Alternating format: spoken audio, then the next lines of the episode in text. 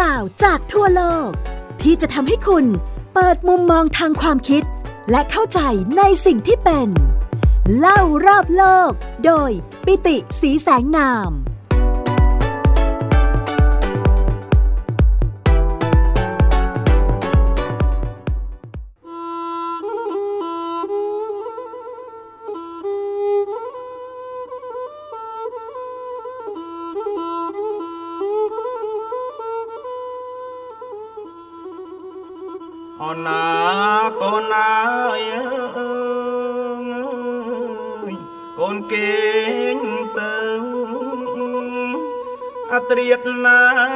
Oh.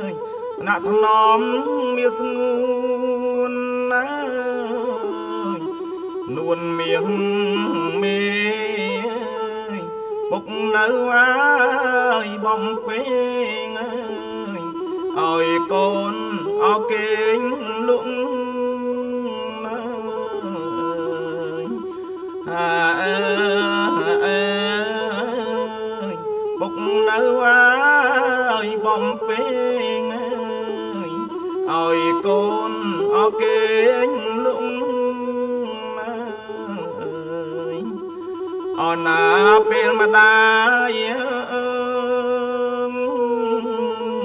กนนียงมันนิ่ปุกตายายอดหาปิ้อัดตุ่มสวัสดีครับ คุณผู้ฟังที่รักทุกท่านขอต้อนรับสู่รายการ เล่ารอบโลกทางไทย PBS Podcast โดยผมปิติสีแสงนามนะครับสำหรับเพลงที่คุณผู้ฟังได้ยินได้ฟังจบลงไปนั้น ก็เป็นเพลงกล่อมลูกนะครับของ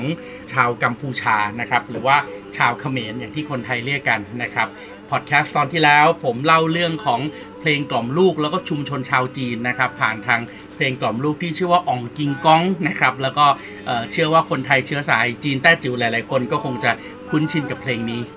อย่างที่เราคุยกันไว้ค้างไว้ตั้งแต่ 2 ตอนที่แล้วนะครับ เราบอกว่าการกำเนิดขึ้นมาของกรุงเทพมหานคร แล้วก็ทำให้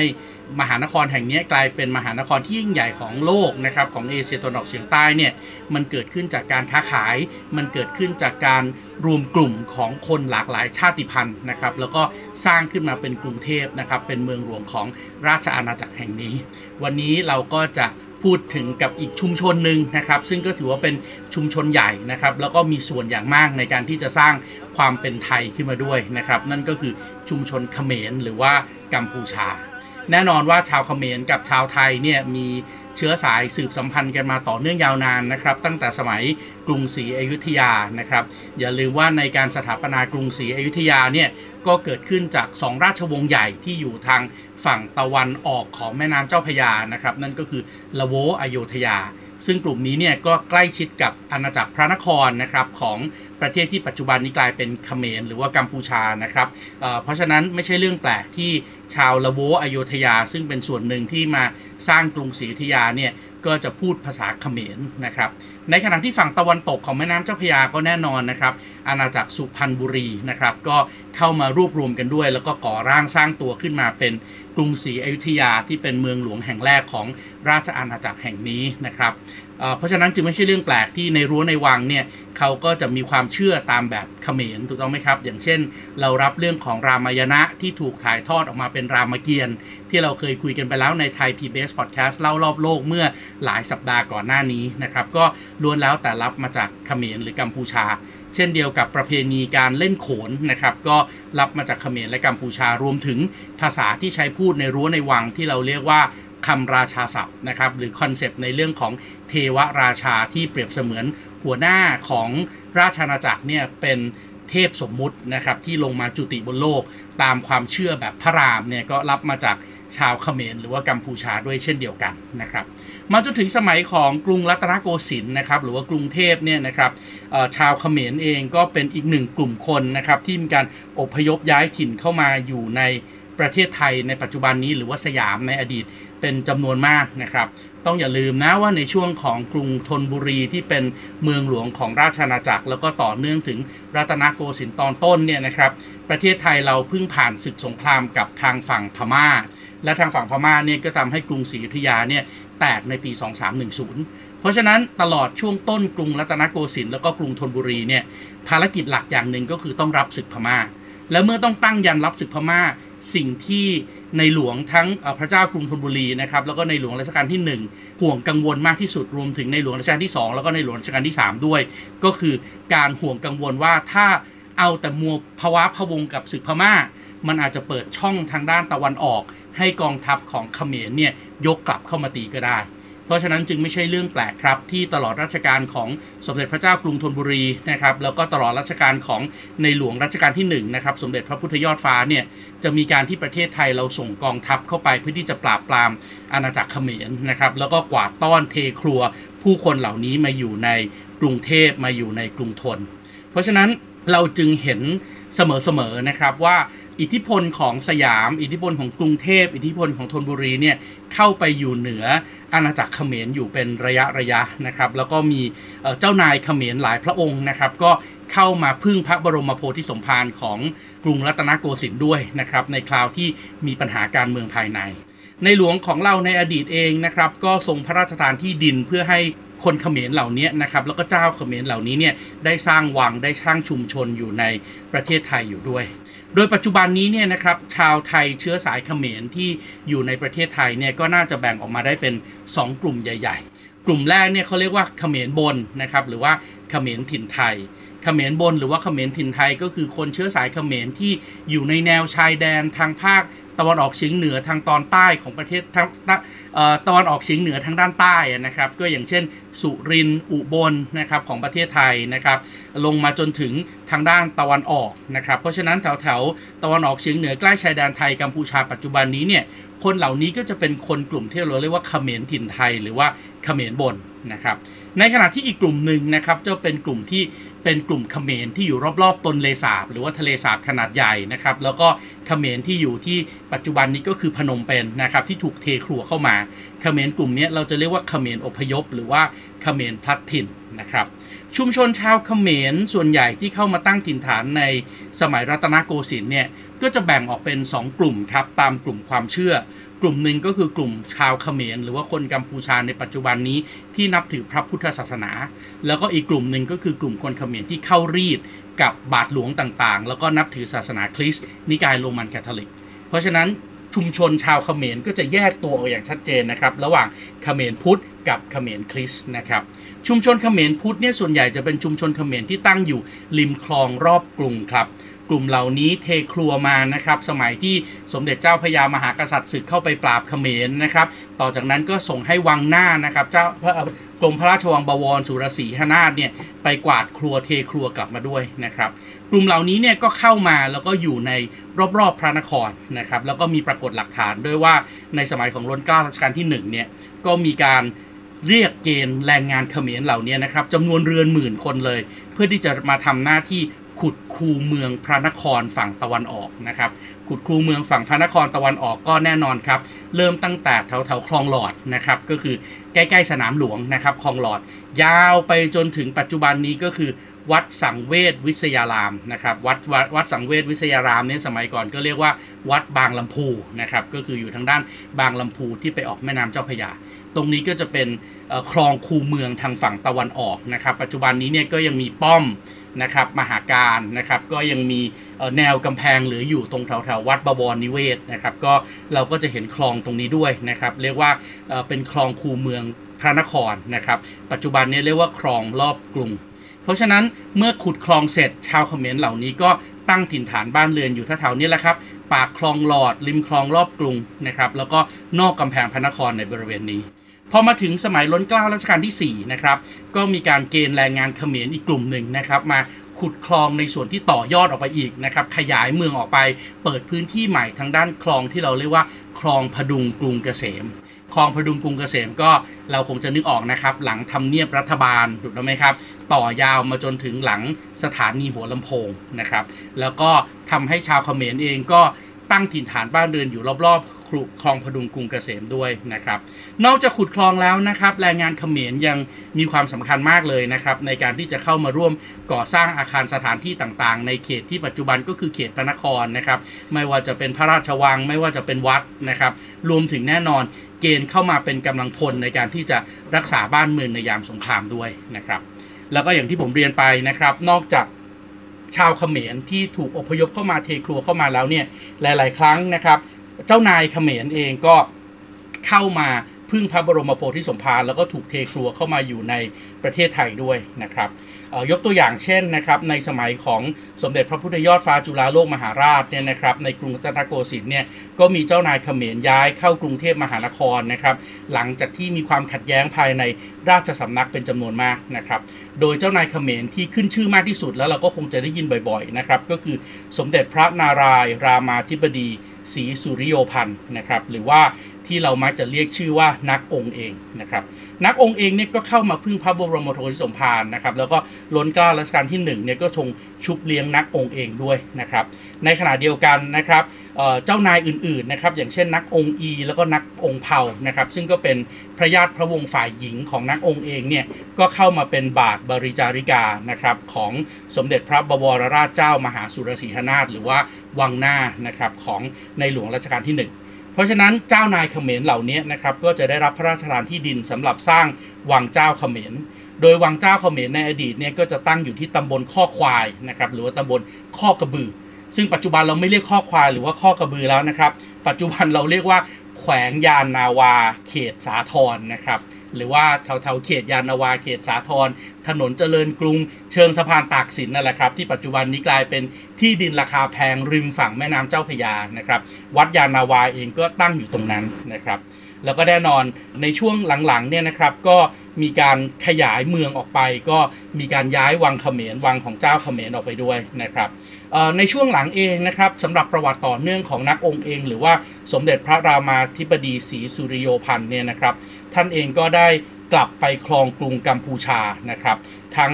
เจ้านักองค์เองนะครับแล้วก็ต่อด้วยนักองค์จันทร์นะครับก็คือสมเด็จพระอุทัยราชาธิราชรามาธิบดี ซึ่งแน่นอนว่าเครื่องราชจักรุตภัณฑ์นะครับหรือว่าการแต่งตั้งกษัตริย์เขมรในช่วงเวลานั้นเนี่ยสมัยรัตนโกสินทร์ตอนต้นเนี่ยนะครับเราก็ถือว่า กัมพูชาหรือว่าเขมรเนี่ยเป็นประเทศราชของเรา เพราะฉะนั้นก็มีการตั้งกษัตริย์ให้นะครับรัตนโกสินทร์เองก็กรุงเทพเองก็เป็นคนตั้งกษัตริย์เขมร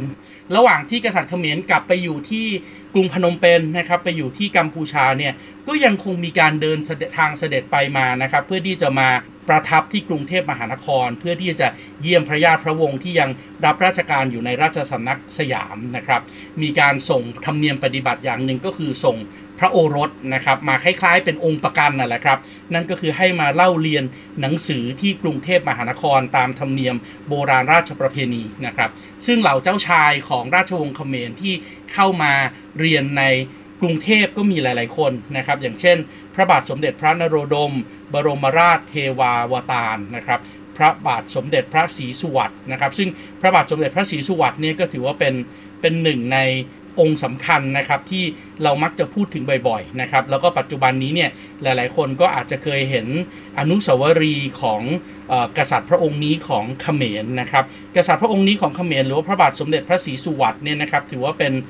ราชการที่มีความสำคัญมากของเขมรนะครับเพราะว่าส่วนหนึ่งเนี่ยกษัตริย์พระองค์นี้เองก็มีความทันสมัยมาก ในการที่จะส่งกองทัพเขมรเนี่ยไปร่วมในสงครามโลกครั้งที่หนึ่งด้วยนะครับคล้ายๆกับในหลวงรัชกาลที่ 6 ของเรานะครับที่ส่งกองทัพไปร่วมในรัชกาลที่1นะครับ แล้วก็อีกเรื่องหนึ่งซึ่งประเทศไทยเราเองก็ในช่วงเวลาที่เกิดเหตุการณ์รอสอ112 ในช่วงของล้นกล้ารัชกาลที่ 5 เนี่ยนะครับกษัตริย์เขมรพระองค์นี้เองนะครับ ก็ไป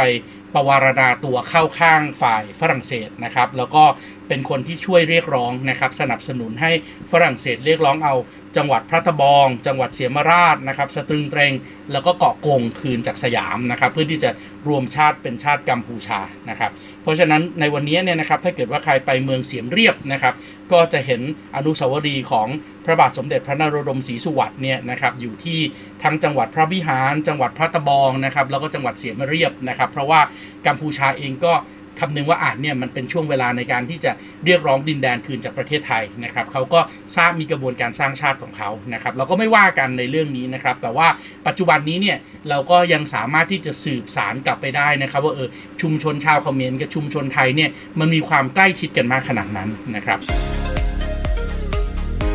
คุณกำลังฟัง เล่ารอบโลก โดยปิติสีแสงนาม ทางไทย PBS Podcast นอกจากแถวแถวๆวัดยานาวาปัจจุบัน หรือว่าตำบลข้อกระบือในอดีต ซึ่งปัจจุบันก็ไม่ได้เห็นริ้วรอย หรือว่าร่องรอยของการมีชุมชนเขมรอยู่แล้วเนี่ยนะครับก็ยังมีพื้นที่ของชาวเขมรอยู่ในที่อื่น ๆ ของประเทศไทยด้วยนะครับในกรุงเทพด้วยนะครับอย่างเช่น ย่านถนนบำรุงเมืองนะครับบริเวณที่ในอดีตเราเรียกว่าบ้านบาทบ้านบาทหรือว่าถนนบำรุงเมืองเนี่ยก็จะอยู่ใกล้ ๆ กับวัดสะเกตนะครับอะตรงนี้ก็ถือว่าเป็นอีกหนึ่งชุมชนชาวเขมรที่มี ขนาดใหญ่มากนะครับอยู่ในประเทศไทยเราด้วยนะครับอยู่ในกรุงเทพเราด้วย ชาวเขมรกลุ่มนี้นะครับเป็นชาวเขมรที่ถูกกวาดต้อนมาจากคราวสงครามในสมัยของล้นเกล้ารัชกาลที่1นะครับแล้วก็โปรดเกล้าให้มีการตั้งพื้นที่ของชาวเขมรอยู่ริมริมคลองรอบกรุง แต่คราวนี้เป็นฝั่งตะวันตกละ เมื่อกี้นี้ฝั่งตะวันออกใช่ไหมครับไปทางบางลำพูนะครับฝั่งตะวันตกก็คือ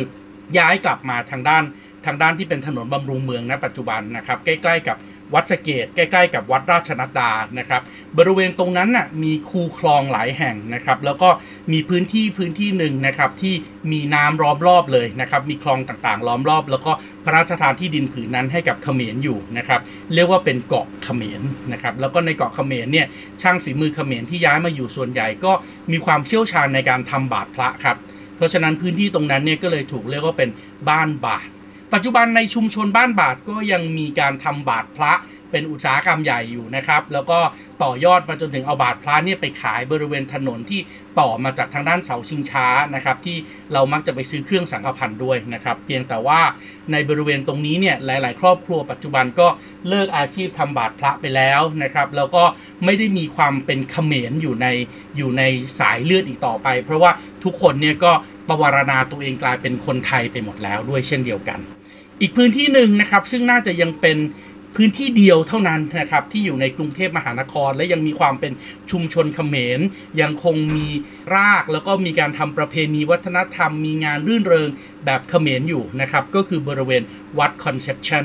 กลุ่มเนี้ยจะเป็นกลุ่มเขมรที่ประวารณาตัวให้นับถือศาสนาแคทอลิก เพราะฉะนั้นเมื่อ พระเจ้ากรุงธนบุรีเมื่อล้นเกล้ารัชกาลที่ 1 2 3เนี่ยเทครัวกลุ่มเนี้ยมาไม่ว่าจะเป็นของเขมรหรือว่าของยวนเวียดนามนะครับถ้าเป็นกลุ่มแคทอลิกเนี่ยก็จะพระราชทานที่ดินให้อยู่ใกล้ๆกันกับวัดที่เป็นวัดแคทอลิกด้วยก็คือวัดคอนเซปชันซึ่งวัดคอนเซปชันก็ถือว่าเป็นวัดแคทอลิกแห่งแรกเลยนะครับของกรุงเทพมหานคร วัดคอนเซปชันอยู่ที่ไหนนะครับ วัดคอนเซปชันก็อยู่แถวๆซอยสามเสนนะครับแถวๆโรงพยาบาลวชิระนะครับ เขตดุสิตแถวนี้เนี่ยก็จะเป็นพื้นที่ชุมชนของทั้งชาวเขมรที่นับถือคริสต์นิกายโรมันคาทอลิก เช่นเดียวกับเป็นที่ตั้งของ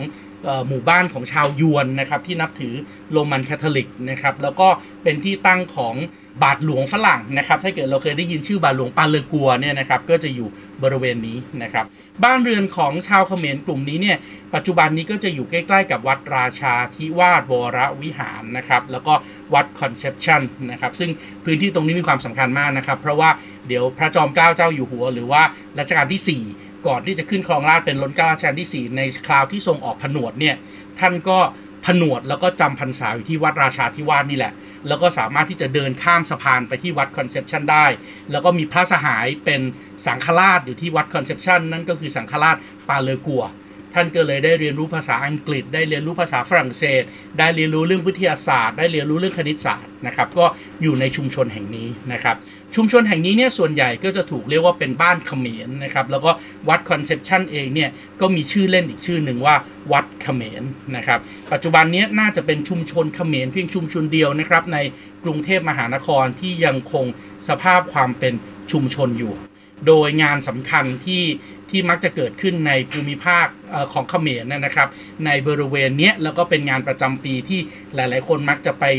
ชื่นชมไปยินดีด้วยนะครับ นั่นก็คือประเพณีศาสตร์เดือน 10นะครับหรือว่าที่ชาวเขมรจะเรียกว่าประเพณีแซนโตนยานะครับแซนโตนยานี่ก็เป็นประเพณีสำคัญของชาวไทยเชื้อสายเขมรนะครับในอีสานใต้เนี่ยจัดกันทุกจังหวัดเลยนะครับ สุรินทร์ศรีสะเกดเนี่ยมีงานเหล่านี้หมดนะครับ มุกดาหาร อุบลราชธานีก็มีงานประเพณีศาสตร์เดือน 10 ประเพณีนี้เป็นประเพณีที่เกี่ยวข้องกับศาสนาผีครับ อย่างที่เราเคยเล่าไปในรายการของเราหลาย ๆ ครั้งนะครับ ว่าศาสนาผีคือศาสนาที่มาอยู่ก่อนแล้วหลังจากนั้นศาสนาพุทธกับศาสนาพราหมณ์ก็ตามเข้ามา เพราะนั้นศาสนาพราหมณ์ศาสนาผี ศาสนาพุทธก็ผสมปนเปกันกลายเป็นศาสนาในเอเชียตะวันออกเฉียงใต้นี่แหละ เพราะฉะนั้นในทุกๆวันขึ้น 15ค่ำเดือน 10 จนถึงวันขึ้น1ค่ำเดือน 11 ของทุกปี ประมาณครึ่งเดือนเนี่ยนะครับก็จะถือว่าเป็นช่วงเวลาที่เขาเชื่อกันว่า ผีบรรพบุรุษในชุมชนเนี่ยจะสามารถที่จะผ่านจากจักรวาลมัลติเวิร์ส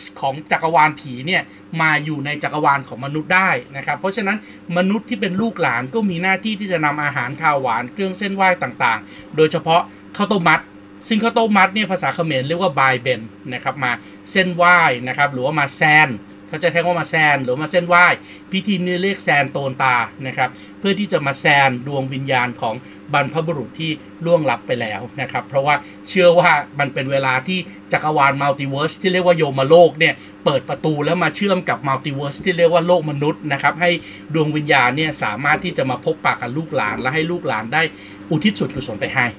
ศาสนาและก็ประเพณีเหล่านี้เนี่ยเป็นประเพณีที่เหมือนกันหมดนะครับ อย่างเช่น ศาสนาผีที่มาผสมกับศาสนาพราหมณ์ ก็กลายเป็นพระราชพิธีอย่างเช่น ต้องมีพราหมณ์ ต้องมีกษัตริย์ มาทำหน้าทำหน้าที่ที่เรียกว่าจรดพระนังคัลคำว่าจรดพระนังคัลในพิธีแรกนาขวัญเนี่ยคำว่าจรดพระนางคันเป็นภาษาเขมรนะครับและปัจจุบันนี้เนี่ยเจ้านรุดมศรีหมุนีเองก็ยังเสด็จพระราชดำเนินเป็นประธานในพิธีจรดพระนางคันใน ในช่วงเวลาเดียวกันกับที่ประเทศไทยเรามีวันหยุดพืชมงคลนี่แหละครับ ก็เป็นช่วงเวลาเดียวกัน ประเทศไทยมีจรดพระนางคันแรกนาขวัญเขมรก็มีจรดพระนางคันแรกนาขวัญด้วย เช่นเดียวกัน เพราะฉะนั้นจริง ๆแล้ว เรื่องราวต่างๆของสองชนชาตินี้มันมีความใกล้ชิดสนิทสนมกันมากนะครับ แล้วก็พอย้อนกลับมาถึงเพลงกล่อมเด็กของเขมรนะครับ เพลงกล่อมเด็กของเขมรเองเนี่ยก็ถือว่าเป็นเพลงที่มีความสำคัญนะครับ จริงๆแล้วเพลงกล่อมเด็กเนี่ยเป็นเพลงที่สะท้อนจิตวิญญาณ สะท้อนความเป็นอยู่หลาย ๆ อย่างของ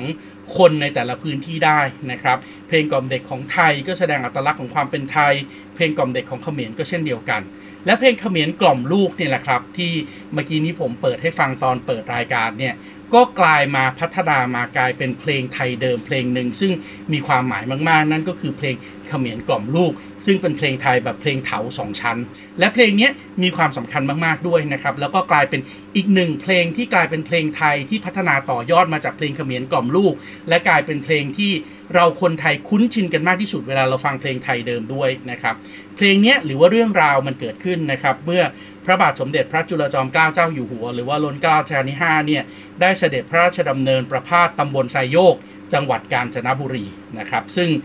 ครั้งที่สำคัญก็คือครั้งที่ท่านเดินทางไปในปีพุทธศักราช 2431 แน่นอนว่าการล่องจากลำน้ำแควน้อยขึ้นไปจนถึงบริเวณที่มีความสำคัญมากๆ นั่นก็คือน้ำตกไสโยก ที่บริเวณน้ำตกไซโยกเนี่ยโอ้โหความสวยงามของธรรมชาติเนี่ยนะครับก็ทำให้ทางล้นเกล้ารัชกาลที่ 5 แล้วก็ข้าราชการระดับสูงที่เสด็จประพาสไปด้วยกันเนี่ยเกิดความประทับใจมากนะครับประทับใจมากถึงขนาดไหนนะครับประทับใจมากถึงขนาดที่ล้นเกล้ารัชกาลที่ 5 เองเนี่ยทรงพระราชนิพนธ์โครงบรรยายทัศนียภาพที่สวยงามของน้ำตกไซโยกเอาไว้ครับ ร้นเกล้ารัชกาลที่ 5 บรรยายเอาไว้เพราะมากนะครับ ในคราวเสด็จในพุทธศักราช 2431 ไว้ดังนี้ครับ ผมขออนุญาตนำบางส่วนมาอ่านให้ฟังนะครับ นกยุงหางยาวเฟื้อยร้องเจ้ยเจ้าก๊อกก๊อกก๊อกแล้วกระต้งโหง กระสาแดงแฝงตอทำคองง พอปลาหุบหุบโพรงคืนพลองคอ สาลิกาเกาะกิ่งต้นไม้โกลน เต้นกระโจนแจจันพูดกันจ้อ ยังพวกฝูงเจ้าขุนทองจับกองอ เสียงแจ้จ้อเจรจาภาษากันนะครับ อันนี้เป็นฝีฝีพระหัตถ์นะครับของล้นเกล้ารัชกาลที่ 5 ในขณะที่อีกหนึ่งพระองค์นะครับ ซึ่งก็เป็น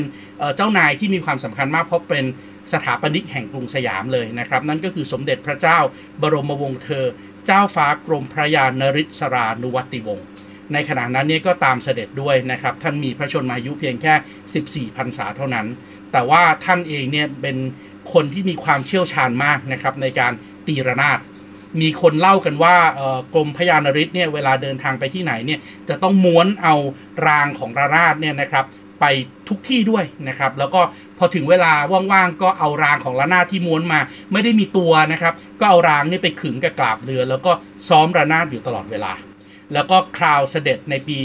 2431 เนี่ยนะครับ สมเด็จเจ้าพระยากรมพระยานฤทธิ์เนี่ยก็ ดำรงตำแหน่งแล้วนะครับ เป็นผู้บัญชาการกรมยุทธนาธิการนะครับ แล้วก็เสด็จประพาสในรูกับในหลวงรัชกาลที่ 5 ที่น้ำตกไซโยกด้วย เพราะฉะนั้นพอเสด็จคราวนี้นะครับ ก็มีการแต่งเพลงขึ้นมาเพลงหนึ่ง พระองค์เนี่ยนำเอาทำนองเพลงที่เมื่อกี้เนี้ยผมเปิดให้ฟังตอนแรกก็คือเพลงเขมรกล่อมลูกสองชั้น ซึ่งก็เป็นเพลงไทยเก่าแก่ที่ได้สำเนียงเขมรเนี่ยนะครับ มาขยายทำนองต่อให้กลายเป็นเพลงไทย 3 ชั้น ตามแบบแผนทฤษฎีการแต่งเพลงของไทยนะครับ แล้วก็เอาเพลงเขมรกล่อมลูกเนี่ยมาขยายทำนองให้มีความไพเราะลึกซึ้งนะครับ แล้วก็เป็นจังหวะที่เหมาะกับการชมทัศนียภาพที่สวยงามของบริเวณน้ำตกไซโยกเป็นอย่างยิ่ง แต่ในคราวนั้นเองเนี่ยทุกคนก็ยังเรียกเพลงนี้อยู่นะครับที่มีการขยายจากเพลง 2 ชั้น เป็นเพลง 3 ชั้นว่าเพลงเขมรกล่อมลูกนะครับ แล้วหลังจากนั้นก็มีการนำเอา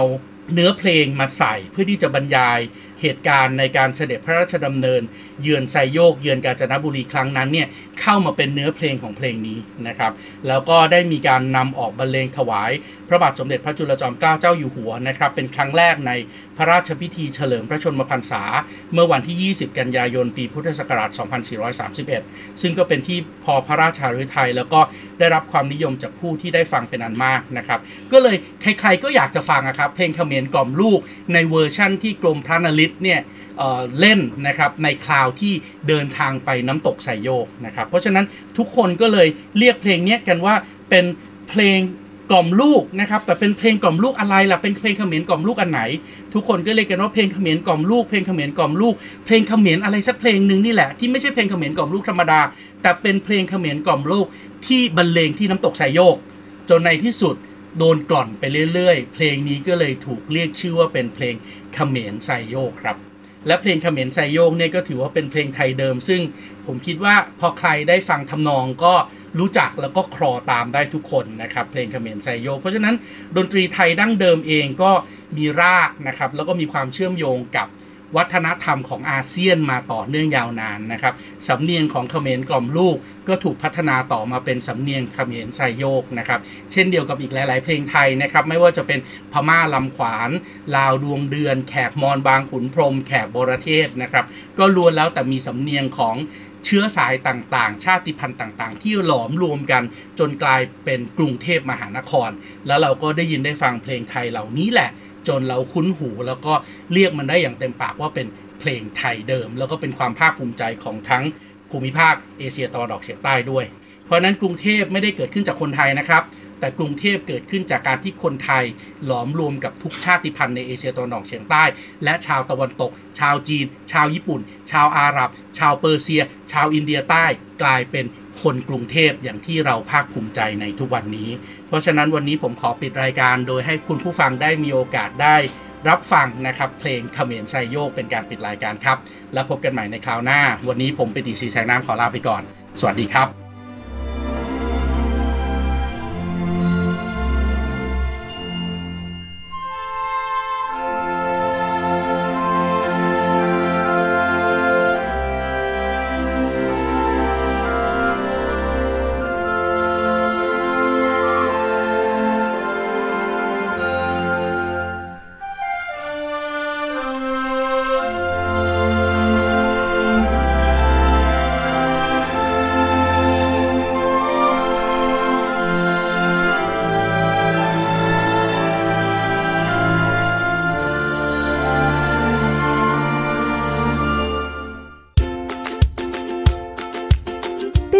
ามรังรายการ เล่ารอบโลก ได้ทางเว็บไซต์และแอปพลิเคชันไทย PBS Podcast และติดตามความเคลื่อนไหวรายการได้ที่ สื่อสังคมออนไลน์ไทย PBS Podcast ทั้ง Facebook Instagram YouTube และ Twitter